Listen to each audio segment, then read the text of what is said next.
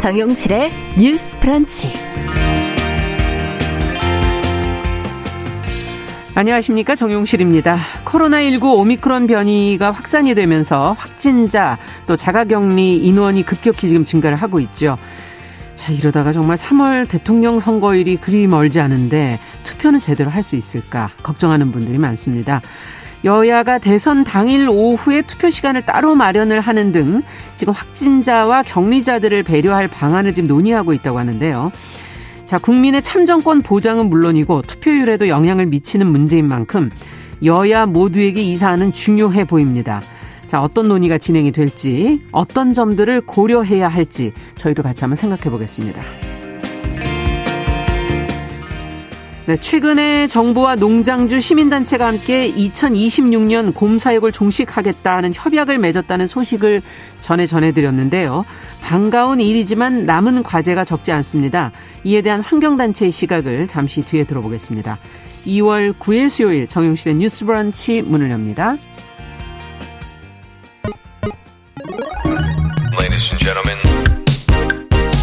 새로운 시각으로 세상을 봅니다. 정용실의 뉴스 브런치 뉴스픽.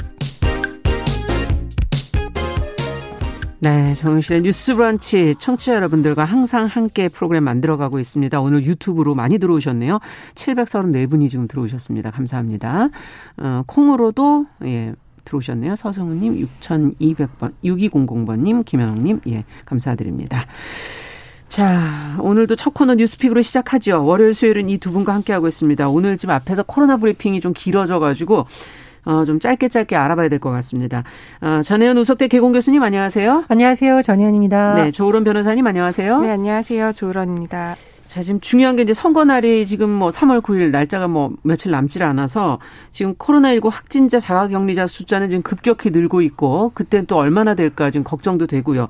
이들의 참정권 보장하려면 어떻게 해야 될까 고민 끝에 지금 뭐 별도의 투표 시간 마련하, 마련해 보겠다 이런 지금 방안이 나오고 있는데 어떤 얘기들이 나오고 있는지 어, 좀 정리를 한번 해보죠. 조 변호사님. 네, 일단 현재로서는 사전 투표일이 이제 3월 4일에서 5일 이 양일간 이루어지는데요. 네. 이 사전 투표일 전에 격리가 되거나 확진이 된 사람은 생활치료센터로 이동을 해서 특별 사전 투표를 하게 되거나 네. 아니면은 6시 선거 당일날 6시 이후에 2020년 총선거 같이 이제 격리자에 한해서 이제 투표를 할 수가 있고요. 음. 또 2월 9일부터 13일까지 지자체에 신고하는 방식으로 해서 예. 거소 투표를 할 수도 있습니다. 거소 투표라는 거는 좀 설명을 해 주세요. 네, 거소 투표는 이제 몸이 불편해서 투표소에 가서 이제 투표할 수 없는 그런 음. 유권자가 자신이 머물고 있는 뭐 병원이라든지 아. 집이라든지 아. 요양소라든지 이런 곳에서 이제 우편으로 투표를 하는 그렇군요. 제도인데요.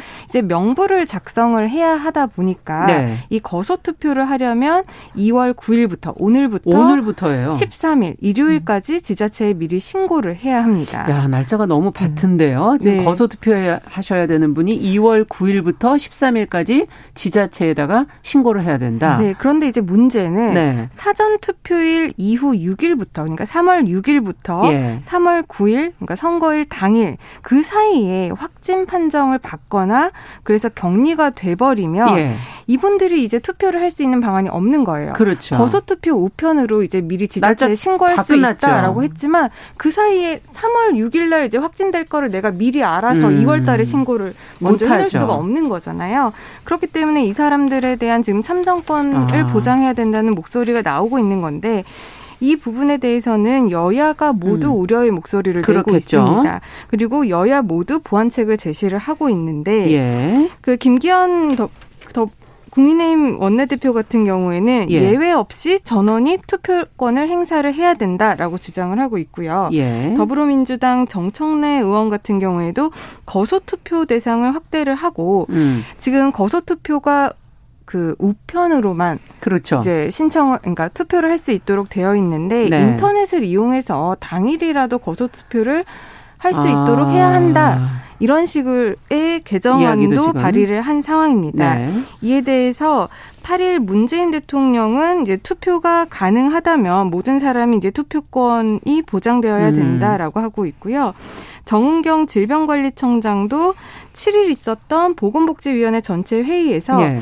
그 확진자들이 마스크를 제대로 쓰고 하는 현장 투표도 고려하느냐라고 음. 물었던 그 더불어민주당 신현영 의원의 물음에 그 부분까지도 고려하고 있다라고 아, 밝히고 있다. 있었습니다. 네. 그런데 지금 오늘 지금 10시부터 국회 정치개혁특별위원회에서 지금 논의가 되고 있어요. 음. 이 부분 관련해서는 가장 먼저 중요한 게 그 공직선거법에 투표 시간이 오후 6시까지로 이제 규정이 되어 있습니다. 아. 그래서 만약에 확진자라든지 자가격리자들이 시간을 분리하려면 일반인들과 좀 구분해서 예. 전파 가능성을 막기 위해서 구분을 해서 투표를 할 수 있게 하려면 이런 법들의 개정이 지금 필요하기 음. 때문에 뭐 여당 야당에서도 개정안도 나오고 있고 지금 중앙선관위에서도 네. 이 이후에 투표를 하는 것을 지금 검토를 하고 있고요. 음. 또 이에 대한 개정안도 준비 중이어서 지금 논의 중입니다. 그렇군요. 지금 뭐 10시부터 이제 논의가 시작이 된 거군요.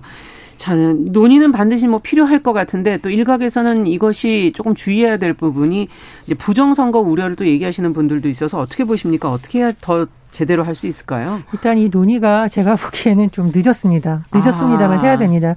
2020년에 이미 어, 이런 논의는 빨리 해야 된다라는 주장이 학회에서 계속 나왔었어요. 음. 그리고 참고로 저도 그 토론회 간 적이 있습니다. 예. 간염병 유행 사태에서 유권자 참정권을 보장하려면 준비를 해야 된다고 전문가들이 그렇죠. 계속 지적을 했는데 음. 좀 늦은 감이 있지만 이제라도 빨리 좀 현실적인 대안을 마련해야 된다라고 보고요.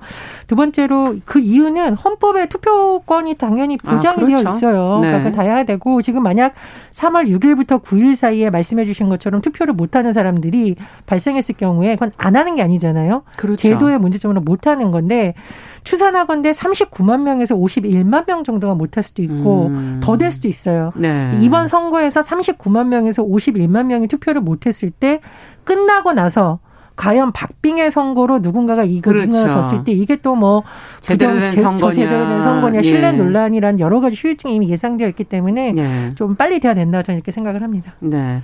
시간을 다퉈서라도 해야 된다. 음. 조 변호사님께서는 어떻게 교수님께서도 보십니까? 말씀하셨다시피 예. 지금에서라도 이러한 논의가 시작된 게 굉장히 환영할 만하고요. 그 아까 박빙이 될 수도 있다라고 음. 말씀을 주셨는데 지금 여론조사들을 봐도 정말 박빙이긴 하죠. 그렇죠. 그리고 지난 뭐 15대 대통령 선거 같은 경우에는 39만 표로 음. 이제 당락이 좌우가 된 아. 그런 경우도 있기 때문에 예. 지금 뭐 50만 명 정도가 투표를 못 하게 된다. 이거는 굉장히 그 큰 의미가 여부에 네. 의미가 있는 숫자거든요. 예. 그렇기 때문에 이러한 논의들이 빨리 이제 논의가 돼서 시행까지 음. 개정안까지 통과가 돼야 되는 예, 것이고 다만 이제 참정권과 국민의 그런 건강권에 대한 충돌이 음. 없 도록 이렇게 촘촘하게 좀 그런 네. 구체적인 지침들을 세워야 될 것 같습니다. 자, 지금 뭐 10시부터 이제 어, 이야기가 본격적으로 논의가 될 것이다 했는데 이 논의에서 좀 고려해야 될 사항들 꼭 좀 고려해야 될 부분이 있다면 두 분께서 좀 지적을 좀 해주시죠. 예, 시간이 너무 촉박해서 이 부분까지 논의를 할 수 있을지는 의문입니다만 음. 어, 국민의힘 김예지 의원이 최근 언론 인터뷰에서 굉장히 의미 있는 지적을 음. 했습니다. 그러니까 예. 장애인들이 이미 지난 총선에서 굉장히 투표할 때 어려움을 많이 겪었어요. 음. 왜냐하면 점자 투표를 한다고 해도 네. 당시에 왜 비례대표 문제로 선거를 앞두고 정당들이 급격히 늘어나서 용지 길이 보시면 이렇게 쫙 들고 굉장히 네, 길어요. 밑으로 길었었죠. 48.1cm고 네. 그러다 보니 정당을 표시하는 칸의 간격이 2mm였다고 해요. 음. 그러니까 이 장애인들이 점자로 이걸 읽는데 굉장히 고생을 많이 음. 했다라는 거죠. 기억하기도 쉽지 네. 않고 그런 문제가 이미 있었는데 그럼 이번에도 장애인들의 참정권이나 오류가 발생한 혼선이 많다라고 지금 김혜지 의원이 음. 지적을 한 내용을 봤습니다.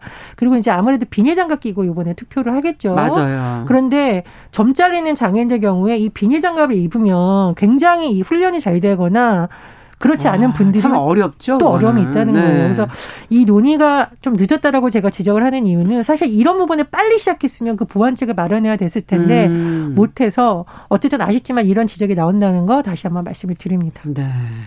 어떻게 보십니까, 조 변호사님께서는? 어, 저는 음. 이번에 음. 이런 추가적인 선거 참정 선거권을 행사할 수 음. 있는 것을 논의를 하면서 좀 이제는 이런 것도 생각을 해봐야겠다는 생각이 들었어요. 음. 아까도 음. 말씀드렸지만 지금 거소 투표의 경우에는 이제 우편 투표로 음. 하는 것만 지금 인정이 되고 있습니다. 네. 그러다 보니까 이런 우편 투표를 하다 보면 아무래도 뭐 부정선거의 논란을 휩싸일 수도 있고 예. 이런 부분도 있고 음. 또 지금 정보통신망이 굉장히 발전이 된 상황에서 네. 이게 우리가 우편으로만 고집할 이유가 있는 것인가? 음. 시스템을 잘 정비하고 보안 음. 시스템을 잘 갖춰서 이제 인터넷이라든지 음. 이런 것도 활용을 할 수 있도록 해줘야 되는 음. 것이 아닌가 그런 생각도 해보고요. 네. 또 확진자들이나 격리자 자가격리자들이 투표소에 나올 수도 있겠 직접 나올 수도 있겠지만 음. 우리가 코로나 검사를 할 때도 drive drive-through 형식으로 하기도 아, 하잖아요. 예. 그러니까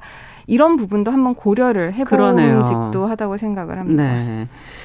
자, 앞으로 뭐 지금 이제 어떤 결과가 나올지 오늘 이제 회의 후의 내용도 저희가 계속 좀 어, 관찰해서도 알려드리도록 하겠습니다. 자, 두 번째 뉴스로 가보도록 하죠. 어, 법무부가 정보부처 가운데 지금 최초로 인권 젠더 데스크를 설치했다는 지금 보도가 나왔는데 어떤 역할을 앞으로 하게 되는 것인지 어, 관련된 내용 정 교수님께서 좀 정리해 주시고 저희가 이야기 나눠보죠. 예, 법무부가 정부부처 가운데 최초로 실국 통합 인권 젠더 데스크를 설치했다고 합니다. 네. 그래서 앞으로 뭐 홍보물이나 음. 보도 자료를 배포하기 전에 이것이 혹시 인권 침해 요소가 있는지 성인지 감수성 측면에서는 적절한지를 상시 모니터링하기 위한 아. 체계를 만들었다 이렇게 밝혔는데요. 예. 이 데스크가 출범한 좀 배경이 있습니다. 법무부에서는 디지털 성범죄 전문 위원회가 있는데요. 네. 이 위원회의 활동도 굉장히 주목을 받는 이유가 말 그대로 우리가 문제 터지면 부처에서 죄송하다고 고치고 문제 터지면 다시 음. 수정하고 음. 이게 아니라 음. 아예 사전에 이런 것을 막기 위한 제도 개선을 위해서 이런 위원회가 출범했던 것이고 음. 이 위원회에서는 법무부가 간행물 보도 자료를 제작할 때 가이드라인을 만들어라. 음. 그리고 이거를 나가기 전에 사전에 점검할 것을 만들었고 그 내용이 이번에 반영된 것이 예, 인권 음. 젠더 데스크입니다. 아. 그래서 가이드라인도 제가 살펴봤는데 이 가이드라인은 사실 법무부뿐만 아니라 다른 부처에서도 공유를 하면 참 좋을 내용이 많습니다. 예, 예를 한번 좀 들어봐 주시죠. 예, 우리 프로그램에서 쓴 적이 있는데요. 우리가 몰래카메라는 용어 쓰지 말자라고 하잖아요. 저희 잘 안 쓰죠. 예, 예. 능 프로그램에서 몰래카메라가 장난과 재미의 대상이었지만 음. 사실은 이게 범죄 영역에서 악용되는 거거든요. 그래서 어, 몰래카메라만 쓰지 않고 불법 촬영으로 바꾸자 그렇죠. 이런 음. 거고 revenge 포르노라고 있죠. 네. 뭐 헤어진 보도에서 많이 나오는 예, 내용이죠. 뭐 복수하기 위해서 하는 건데 네. 이게 가해자가 복수하기 위한 측면이지 책임 책임을 피해자 입장을 생각 안 그렇죠. 하는 거죠. 예, 그래서 이런 용어도 역시 불법 촬영물로 쓰자. 음. 그리고 음란물이란 용어에도 범죄 피해 영상물을 음란물이라고 표현해서는 안 된다 아. 등등의 내용이 들어가 있고요. 어, 이런 부분에 대해서 뭐 성범죄 보도나 홍보물 체크리스트도 마련해서 배포되기 전에 다시 한번 점검을 해서 문제가 되지 않게 하자 이런 활동을 할 계획이라고 합니다. 네. 인권 젠더 데스크와 더불어서 가이드라인들이 음. 이제 만들어졌다라는 얘기를 해 주셨는데요. 어떤 의미가 있어요? 이, 런 것이 설치되는 게 어떤 의미가 있을지 앞으로 그럼 앞서 잠시 얘기해 주신 것처럼 다른 부처에서는 또 어떻게 활용하면 좋을지 뭐 의견을 좀 더 주시죠. 저는 이번에 나온 가이드라인이라든지 그런 사전 체크리스트를 보니까 굉장히 법무부에서 많은 숙고를 해서 잘 만들었다라는 음. 의견을 낼 수가 있을 것 같더라고요. 그래서 주로 이제 부적절한 단어 사용에 대한 개선을 많이 권고를 했는데 네. 그 중에서도 제가 하나 눈여겨보고 제가 이전에도 계속 이런 생각을 있었 이런 생각을 하고 있었던 게 이번에 나온 음. 게그 특히 디지털 성범죄 보도 홍보물 사전 체크리스트 중에 이제 가해자 우상화 및 모방 범죄 음. 방지 음. 이 부분이 있어요. 네. 여기 보면은 범행 과정 및 수법을 지나치게 상세하게 묘사하지 않았는가 그렇죠. 이 부분을 이제 체크를 하도록 되어 있는데 네. 이제 요즘 뭐 인터넷이라든지 아니면 언론에서도 음. 아무래도 조회수라든지 시청률을 올리기 위한 위해서. 목적으로 네. 조금 더 자극적인 제목 그리고 범행 수법을 너무 노골적으로 이제 언론에 나오는 경우들이 음. 있는데 저는 그런 거를 보면 항상 이게 모방 범죄가 생기지 않을까 이런 걱정을 좀 걱정이 하셨군요. 너무 들더라고요. 네. 그래서 이런 것들은 좀 지양되어야겠다라고 생각을 하고 있었는데 이런 부분도 이제 사전 체크리스트 예, 그 문항 중에 있군요. 들어가 있어서 이런 것들이 많이 개선되리라고 이제 기대를 하고요. 음. 이번에 법무부에서 나온 그 체크리스트가 법무부뿐만 아니라 그 다른 국가 부서에 부처에도 이런 것들이 이제 알려져서 다 같이 공유를 하면 어떨까 그런 음, 생각을 해보게 되었습니다. 필요하다라고 네. 보시는군요. 청 교수님께서도 어떻게 보시는지. 예, 음. 사실은 음. 우리가 쓰는 용어 자체가 계속 재생산되잖아요. 특히 음. 부처에서 나오는 보도 자료는 그 보도 자료 그대로 인용해서 언론에서 쓰는 경우가 많거든요. 예. 그래서 언론에서도 주의를 해야겠지만 사전에 이런 자료를 만드는 부처에서도 한번 음. 문제가 있는지 계속 점검하다 보면 또 나아지거든요. 그런 그렇죠. 부분 꼭 필요하다고 보고요. 저는 정말 강조하고 싶은 것이 있는데 음. 지방자치단체입니다. 저는 아. 이거 지자체에도 다 같이 공유되고 지자체에도 이 문제를 고민해봐야 된다는 생각을 하는데 지자체 내에서 어떤 뭐 성희롱 사건이나 이런 게 났을 때 지역 언론에서 이거 약간 특종처럼 내는 경우가 있어요. 음. 제가 가장 음, 속상했던 게 뭐냐면 이런 사례를 보면서 변호사님 말씀하신 게 굉장히 정확한 표현입니다. 예를 들면 음. 굳이 이런 것까지 적어야 되나 이게 피해자 인권에 아, 상당히 그렇죠. 영향을 미칠 수 있는 그리고 왜 굳이 피해자의 신원이 노출될 만한 정보를 쓰는가 아. 그리고 이건 취지에 응하지 않아도 문제가 되지 않는 것인데 왜 이것을 공무원들이 또 압박을 느끼니까 가끔 취재에 응하는 경우가 있거든요. 음. 그래서 그런 부분에 대해서 음. 이것이 정말 인권적인 차원에서 우리가 문제가 없는지 또 보도 자료를 낼 때 기존의 고정관념이 반영된 것은 아닌지 계속 좀 우리가 점검 하는 작업이 난다면 나아지지 않을까 좀 그런 음, 생각이 듭니다. 그렇죠. 언론에 보도 자료를 보내는 거기서부터 잘 체크를 음. 해나간다면 언론의 문제도 조금 더 줄어들지 않을까 하는 그런 지적도 음. 해주신 거고요. 근데 이제 이런 것을 어, 담당하는 곳 부처가 인권 뭐 정책 과 뭐 양성평등 정책 담당관실 이렇게 담당자가 정해져 있는 겁니까? 어, 음. 일단 법무부 각 부서가 네. 보도 자료나 홍보물을 제작을 할 때요. 예. 가이드라인을 통해서 이제 각 부서가 일차적으로 감수를 하고요. 예. 그 다음에 보도 자료 같은 경우에는 대변인실에서 그리고 홍보물은 인권 정책과 그리고 양성평등 정책 담당관실 담당자가 2차 감수를 이렇게 진행을 하게 됩니다. 아, 그럼 감수가 1차, 2차가 있는 겁니까? 네. 그렇기 때문에 이제 차로는 각 부서에서 하고 예. 보도 자료는 대변인실, 홍보물은 인권정책과라든지 양성평등 그 음. 그 담당관실에서 하도록 되어 있어서 이제 2차적으로 두 번이나 한 번 걸러지게 되는 거고요. 네. 또 이제 공동 논의가 필요한 중요한 사안이라든지 아니면은 1, 2차 검수를 했는데 부서 간의 의견이 일치하지 않을 경우도 있잖아요. 아, 그렇죠. 그런 경우에는 이제 합동 협의체를 구성을 하거나 외부 전문가에게 협조를 구하기로 한 방안도 세워두고 있다고 합니다. 네. 어쨌든 앞으로 계속 이 우리 인권과 이 어, 젠더 문제는 어, 젊은 사람들에도 어떤 감수성이 다르기 때문에 좀 더 신경을 써야 될 것 같습니다. 자, 그럼 오늘은 뉴스픽 여기까지 말씀을 듣도록 하죠. 어, 지금 어, 뉴스픽 조론 변호사 전혜영 교수와 함께 이야기 나눠봤습니다. 말씀 잘 들었습니다. 감사합니다. 감사합니다. 자, 정용실의 뉴스 브런치 1부 마치고 잠시 후 2부로 돌아오겠습니다. 11시 30분부터 일부 지역국에서는 해당 지역 방송을 보내드리겠습니다.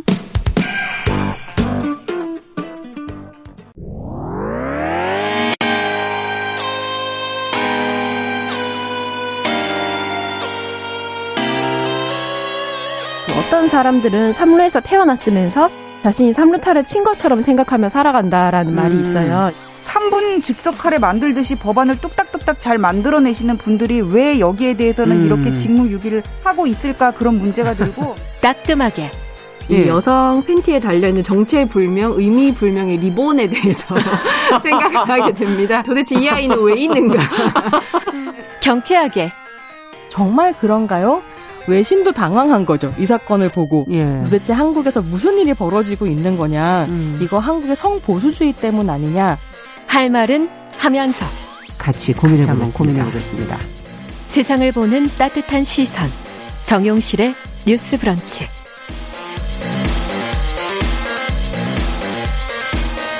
네, 정용실의 뉴스 브런치 듣고 계신 지금 시각 11시 31분입니다. 어, 기후변화와 환경에 대한 다양한 문제들을 좀 살펴보고 해결책까지 같이 고민해보는 시간이죠. 환경하자. 어, 서울환경운동연합의 이유리 팀장 자리해 주셨습니다. 어서 오십시오. 네, 안녕하세요. 자, 지난번에 저희가 이제 뉴스픽에서 이 내용을 좀 다루긴 했었는데 곰 사육 종식 선언에 대한 이야기 좀 가져오셨다고요. 네, 환경하자 코너에서 한 번 더 다루면 좋을 것 같다고 생각이 들어가지고 네. 가지고 왔는데요. 지난 26일 정, 서울 정부청사에서 그 곰사육 종식 선언 협약식이 열렸 올렸습니다. 네. 이번에 진행된 곰사육 종식 선언은 사육권 보호에 대한 한 목소리를 또 내온 이 시민단체들과 시민들이 이끌어낸 이런 소중한 결실이거든요. 그렇죠. 그래서 이 협약의 내용과 또 사육곰의 40년의 이야기 좀 전해드리고자 합니다. 네. 사실 이 사육하는 그, 어, 업자분들은 또 생계가 달려 있는 부분이라 그동안에 그래서 협의가 참 잘 안 되어 왔던 그렇죠. 오래 끌었던 네. 사안인데 맞습니다. 어, 사육검 제도가 그러면 어떻게 시작이 돼서 지금 이렇게 오게 된 건지? 어, 일단 한국에서 네. 곰사육은 1981년부터 시작이 되었습니다. 음. 정부가 농가 소득을 증대하는 방안으로 재수출을 목적으로 곰사육을 권장한 것인데요. 네. 쉽게 말해서 곰을 수입을 해서 키운 다음에 다시 수출하는 방식으로 돈을 벌도록 한 것이죠. 어. 그러니까 즉 정부가 유도한 사업이에요. 하지만 이게 국제적으로 멸종위기 종인 이 곰 보호 여론이 높아지면서 예. 곰 사육 제도가 시작한 지 4년 후인 이 1985년부터는 곰 수입이 전면 금지가 되었고요. 음. 이렇게 단계적으로 사실 이렇게 되게 금지되는 제도들이 계속 생겨나면서 사실 농가들도 많이 어려우셨을 것 같아요. 그러네요. 막상 사업을 하려고 시작을 했는데 그렇죠. 이제 수입이 금지돼 버렸으니까. 네, 맞아요. 네. 그이 곰 수입 제도가 시작된 지 딱 4년 만에 총 493마리의 곰이 수입이 되었었는데 예. 이 곰들이 2000년대 중반까지 1,400마리로 불어났습니다. 아. 근데 현재 이제 2010 2001년 기준으로는 음. 현재 360마리밖에 남지 않았어요. 아, 2021년 작년 기준으로는 그렇죠. 많은 네. 곰들이 지금 사실 이제 죽었다는 이야기인데 네. 정부가 1999년에 이 하나 그 조수 보호 및 수렵에 관한 법률을 통해서 24년 이상 된 노화된 이 곰의 처리 기준을 마련을 하였거든요. 음. 농가의 경제 손실을 보전한다는 이유로 24살 이상의 곰을 웅담 채취를 합법화한 것입니다. 99년도에. 그렇죠. 네. 99년도에. 이, 이 기준도 사실 2005년에 10살 이상으로 완화를 해가지고 원래 24년 그러니까 24살 이상 된 곰만 이제 운당 채취를 할 수 있게끔 물론 법 합법화를 해왔는데 이걸 10살로 낮추면서 어. 더 많은 곰들이 사실 이렇게 웅담 채취 더 많은 사육곰들을 도축 해서 웅담을 채취할 수 있도록 정부가 좀 이제 권장을 했던 부분들이 있었습니다. 아, 곰이 그래도 굉장히 오래 사나 보네요. 네. 네. 이 사육감 제도 아무래도 이게 뭐 멸종 위기종이라고 아까 얘기를 해 주셔서 그렇죠. 네. 국내외로 이게 비판 대상이 되긴 되겠어요. 비판이 많았습니다. 예. 저희 환경운동연합도 많은 비판을 해왔었는데요. 음. 이 사육곰이라고 제가 지금 지칭을 하지만 사실 이 곰의 본래 이름은 반달 가슴곰이거든요. 네, 이거는 저희가 예전에 많이 사진이나 이런 기사로 네. 봤던 것 같아요. 그렇죠. 이 반달 가슴곰은 사실 빠르게 개체수가 굉장히 많이 줄고 있고 또 국제적인 멸종 위기종으로 아. 등록이 되어 있고요. 이 국제적 뭐, 그 멸종 위기종의 곰을 웅담 채취를 위해서 사용하고 있는 이 사육하고 있는 국가는 한국과 중국뿐이에요. 음. 굉장히 소수 국가들만 이런 곰 사육에 대해서, 대해서, 합법을 하고 네. 있다는 뜻인 건데 사실 어. 이것도 소수라고 보기에는 한국과 중국만 하고 있다라고 보면 될 것 같은데요. 음. 이 국제 멸종 위기 종인 곰을 웅담 채취를 위한 사적 이용이나 또 한평 남짓한 뜬 창에 오물투성이 사육 환경과 또 학대를 방치하고 연례적인 연례적인 불법 증식이 있고 또 곰 탈출 등 이런 국제 사회의 비난과 사회적인 논란이 사실 끊이진 않았거든요. 아. 또 국제 동물 보호 단체에서는 한국을 멸종위기 동식물 비보호국이라고 선정을 하기도 하면서 굉장히 국제적으로 많은 망신을 당하기도 했었습니다. 네. 뭐 곰이 탈출한 사건도 있었잖아요. 보도된 적이 네, 있었잖아요. 최근에도 있었죠. 사실은. 그러니까 네. 가까이에. 그, 아, 그렇군요. 지금 뜬 창에서 또 생활을 하는군요. 네, 사실 곰들이 생활하기에 굉장히 열악한 환경이 제공되는 것이 지금 현재 사실이에요. 아. 그리고 굉장히 그 오물들도 너무 많고 곰이 행복하게 살아갈 수 없는 환경에서 그냥 심지어. 곰을 키우고 네. 그리고 거기에 이제 도축하고 웅담 채취까지 가는 그런 아. 아주 비인도적인 그런 상황들이 발생하고 있는 거죠. 그렇군요. 지금 사육곰이 반달 가슴곰 앞서 얘기해 주신 국제적인 멸종 네. 위기종이다. 이 사실이 더 이제 저희한테는 좀 씁쓸한데. 그렇죠. 어, 이게 지리산에 그 반달가슴곰 복원 사업하고 있지 않습니까? 네, 맞습니다. 그럼 같은 곰입니까 종류가? 네, 같은 종이라고 뭐 한쪽에선 지금 복원 사업을 하고 있고, 네, 한쪽에선 지금 이렇게 사육을 해서 네. 네. 도축을 하고 있고 그 현재 이제 지리산 일대에 사는 반달가슴곰 50여 마리가 지금 현재 살고 있는데요. 환경부에서 종복원을 위해서 방사한 개체라고 보시면 될 것 같아요. 아. 현재 이 반달가슴곰 그 지리산 반달가슴곰은 천연기념물 제 329호 또 멸종위기 야생생물 1급으로 지정이 되어 있어서 보호를 받고 있는 생물입니다. 음. 야생생물이고요. 어, 반면에 이 사육곰은 웅담을 얻기 위해서 불법으로 증식된 개체여서요. 오로지 인간의 몸보신 이 쓸개와 고기를 팔기 위한 목적으로 키워진 곰인데요.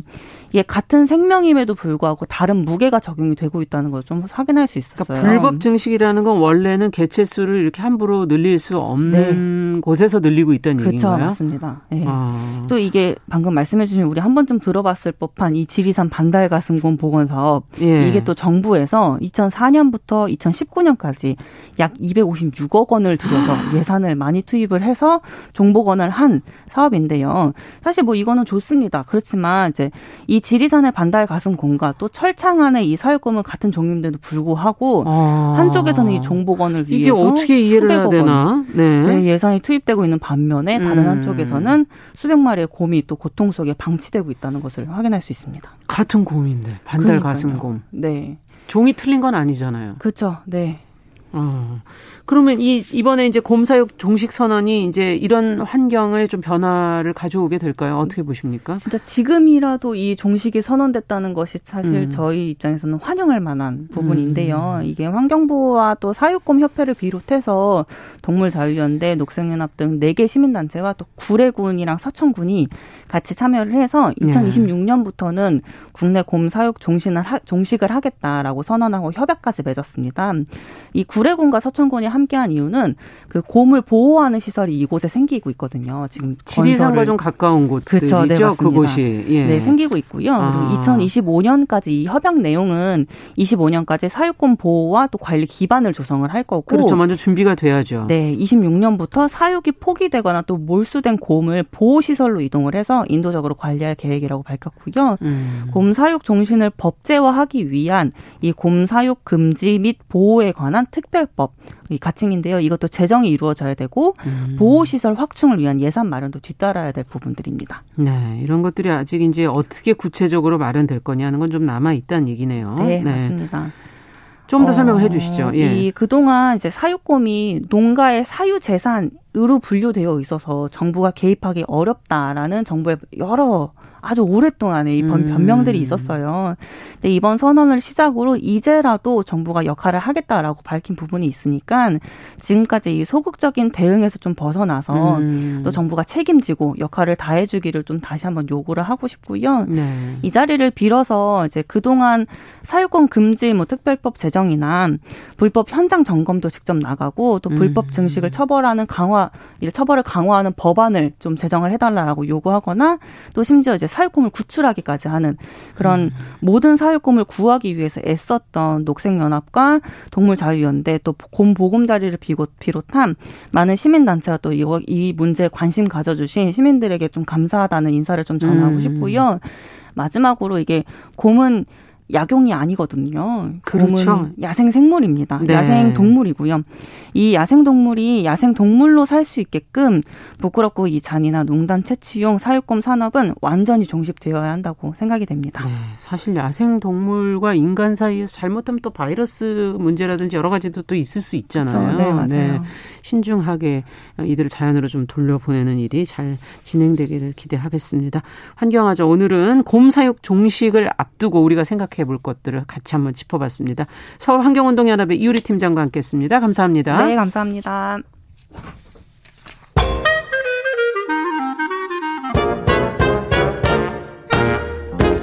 모두가 행복한 미래 정용실의 뉴스 브런치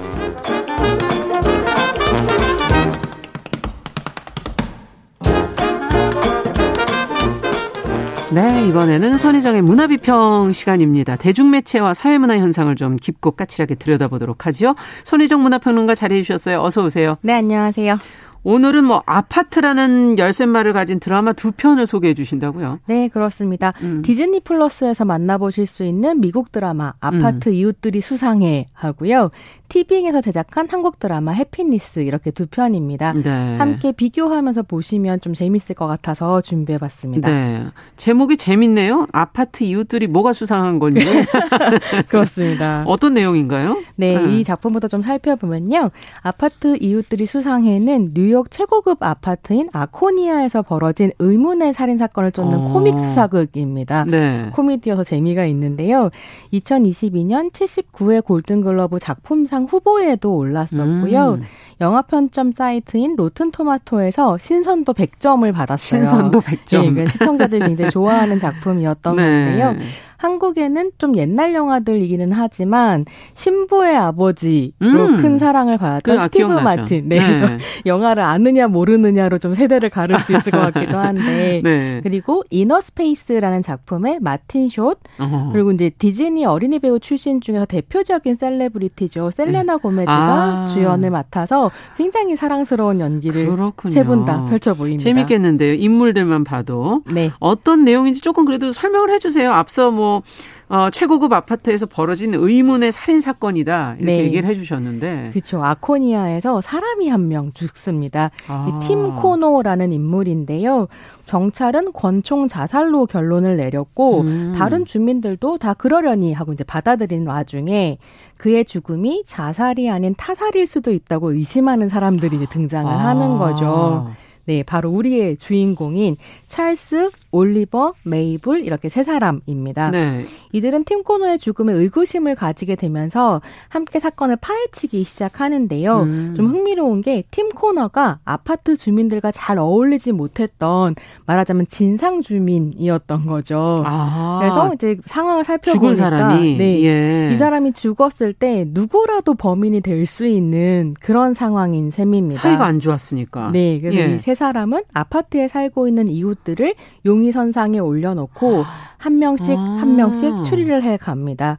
되게 재미있는 게 이 세 명의 주인공들이 굉장히 나이대도 다르고 직업도 음. 다 다르거든요. 예. 서로 접점이 전혀 없는데 흥미로운 공통점이라면 그게 뭐냐면 네. 실화 미스터리 팟캐스트의 광팬이라는 점입니다. 이건 뭐죠? 이게 미국에서 예. 팟캐스트들이 굉장히 인기가 예. 많은데 이 팟캐스트 같은 경우에는 실제로 있었었던 살인 사건들을 아. 추적하고 심지어 범인을 잡기도 하는 굉장히 유명한 팟캐스트가 이게 드라마에 등장을 하고 어. 그 팟캐스트의 이제 광팬들인 거죠. 그러니까 마치 본인들도 자기가 저 뭐라 그럴까요? 뭐 네. 추리 작가가 됐다든가 팟캐스트의 주인공이 된 기분을 예, 좀 느꼈고 탐정이 된 것 같은 그런 기분이겠군요. 예, 이 추리를 너무 좋아하는 사람들인 아. 거예요. 그래서 이 세 사람이 팀 코너가 죽은 이유를 함께 밝히자고 의기투합을 하면서 음. 이제 막 추리를 해 가고요. 심지어 자신들도 실화 미스터리 팟캐스트를 만들기로 합니다. 음. 그 팟캐스트 제목이 바로 아파트 이웃들이 수상해인데요. 아하. 영어 원제는 Only Murders in the 빌딩이라고 그냥 네. 빌딩에서 일어난 살인 사건일 뿐이야. 뭐 이런 식의 그렇죠. 제목을 가지고 있는 거죠. 네. 근데 이 아마추어 탐정들이 이제 드라마가 진행되면서 반전에 반전을 거듭하면서 범인을 추적해 가는데요. 네. 흥미롭게도 이제 드라마 뒷부분에 가게 되면 또 이 팟캐스트에 덕후들이 등장을 하게 됩니다. 또요? 네. 그래서 오. 이제 어, 이 광팬들과 함께 또 머리를 맞대서 범인이 누굴 것 같아? 이렇게 함께 추리를 하고 음. 이런 장면들도 등장합니다. 네. 사실 추리 소설 읽어보면 정말 어떻게 썼길래 이렇게 네. 다음 단계 다음 단계 이렇게 열어가는 그 과정들이 너무 추리해가는 과정이 참 재밌잖아요. 네, 이 드라마도 그 과정이 음, 참 흥미롭습니다. 그렇군요. 이거 좀 지켜보 이 드라마에서의 관전 포인트 뭘 좀 짚어주시겠어요? 네, 이 작품 같은 경우는 40분 정도씩 10개의 에피소드여가지고요. 좀 아. 가벼운 마음으로 보실 수 있는데요. 네. 보시면서 즐기실 만한 관전 포인트 세 가지를 정리해봤습니다. 음. 첫 번째는 서로 다른 주인공들이 만들어내는 케미, 그 음. 화학작용인데요. 네.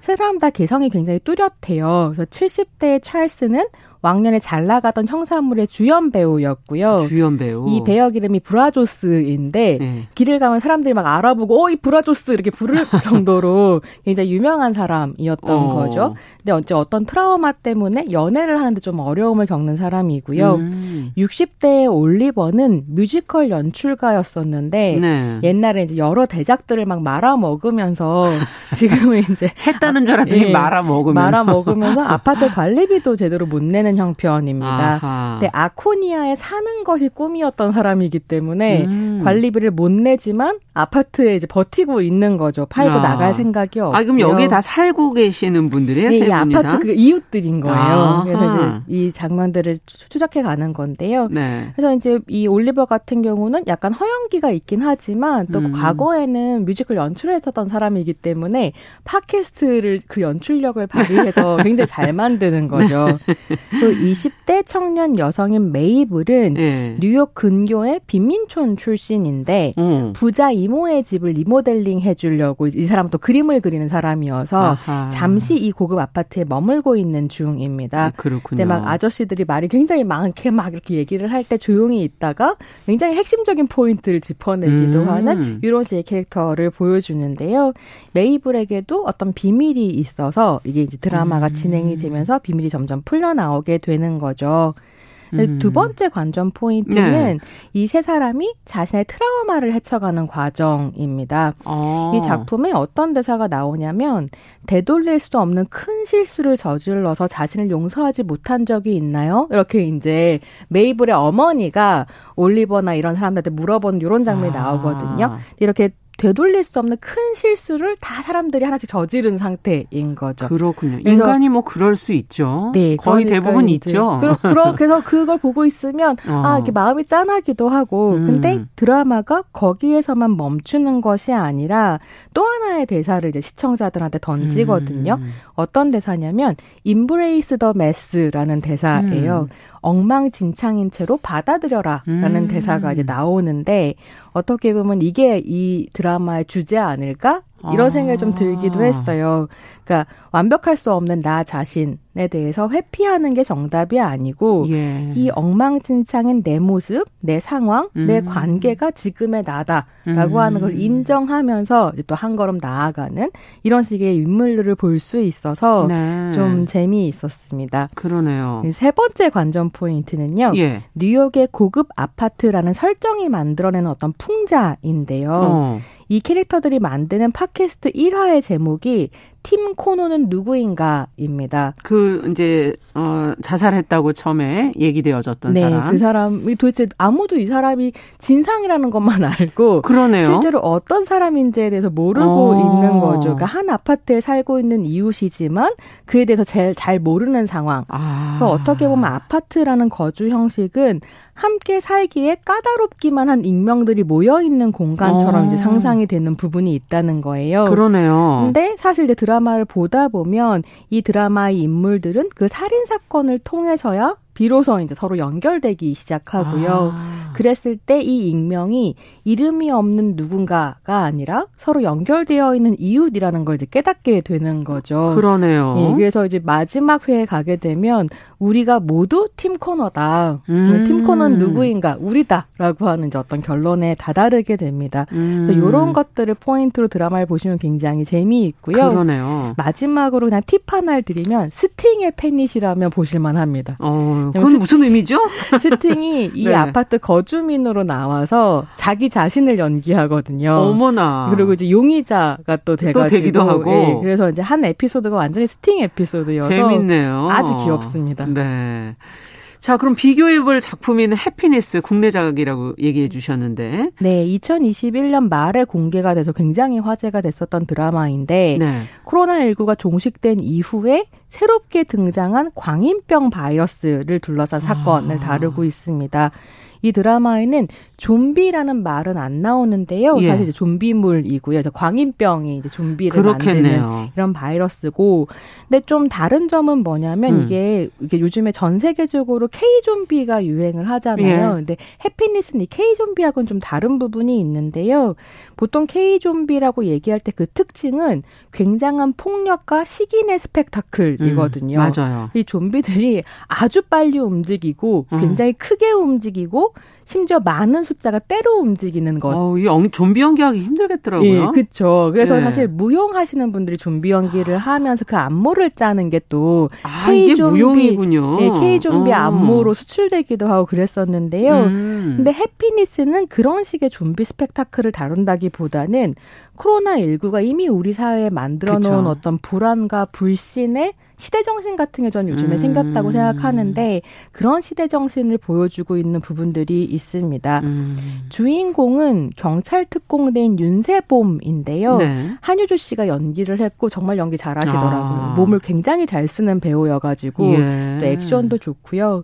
근데 이 윤세봄 캐릭터는 자기 집, 특히 아파트를 가지는 것이 꿈입니다. 아. 그래서 공무원 특별공급 대상자가 되어서 한 신축 고급 아파트로 이사를 가게 되는데요. 아, 너무 요즘 시사 내용과 네. 비슷한데요. 진짜 꿈을 이뤘다 이렇게 아, 생각을 했는데 네. 이 아파트에 피트니스 센터가 있는 거예요. 네. 주민들이 네. 사용하는. 근데 그 피트니스 센터에서 다이어트 약, 집중력 약이다라고 음. 하면서 이제 불법으로 유통한 약이 있었고 음. 이 약을 먹으면 광인병이 발병한다라고 아. 하는 게 밝혀집니다. 그러면서 국가가 어떻게 하냐면 아파트 단지 전체를 봉쇄를 해버려요. 음. 그러니까 어떻게 됐겠어요? 이 단지 안은 예, 완전히 아비규환이 아. 되고요. 근데 또 이게 우리 이제 코로나 19에 대한 어떤 비판 같은 것도 있다고 할 수 있을 그렇죠. 텐데 한국 사람들이 너무 말을 잘 듣는 부분도 있었던 거죠. 맞아요. 근데 그건 공동체를 위해서 분명히 필요한 윤리 의식이기도 하지만 질문하지 않는다라고 그렇죠. 하는 것 좀 비판적으로 무조건 따라야만 예, 하느냐 볼수 네. 있어서 음. 사실 막 빠져나가려고 아비규환이 이루어지지는 않습니다. 음. 근데 그 봉쇄된 공간 안에서 서바이벌이 시작이 되면서 약간 혼란해지게 되는데요.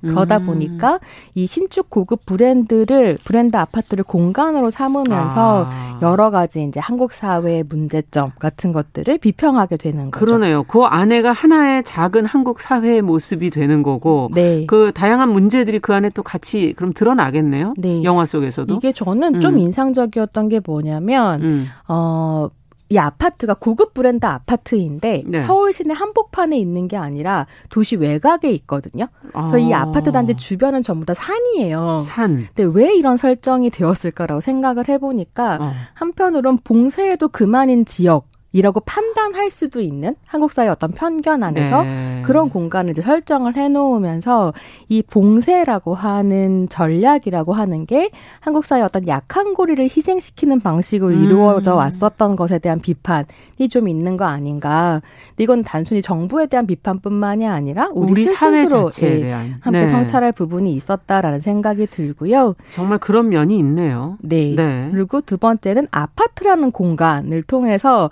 또 이제 한국의 계급 문제를 다룹니다. 아. 이게 특별 공급으로 들어간 사람들이 있는 것처럼 아. 임대와 일반 분양이 있고요. 이제 뉴스 보면 그런 거 많이 보시잖아요. 같은 단지 안에 입구가 다르다. 임대, 예, 입구가 달라서 완전히 공간을 분리하는 네. 말도 안 되는 일이 벌어지는데 음. 해피니스에서는 어떤 설정이냐면 저층은 임대, 고층은 일반 분양, 분양 음. 최상층은 로얄층이라고 음. 하는 이 아파트의 수직적인 구조 안에 계급을 넣는 거죠. 음. 그러면서 이제 재난 상황이 터지니까 그 계급 의식이라고 하는 음. 것이 충돌을 하게 되는 이런 식의 이제 장면들이 등장을 하는데 네. 저한테 좀 인상적이었었던 건 그 약을 유통시켜 불법으로 유통시켰던 네. 피트니스 있잖아요. 예. 여기 임대 주민은 못 들어가거든요.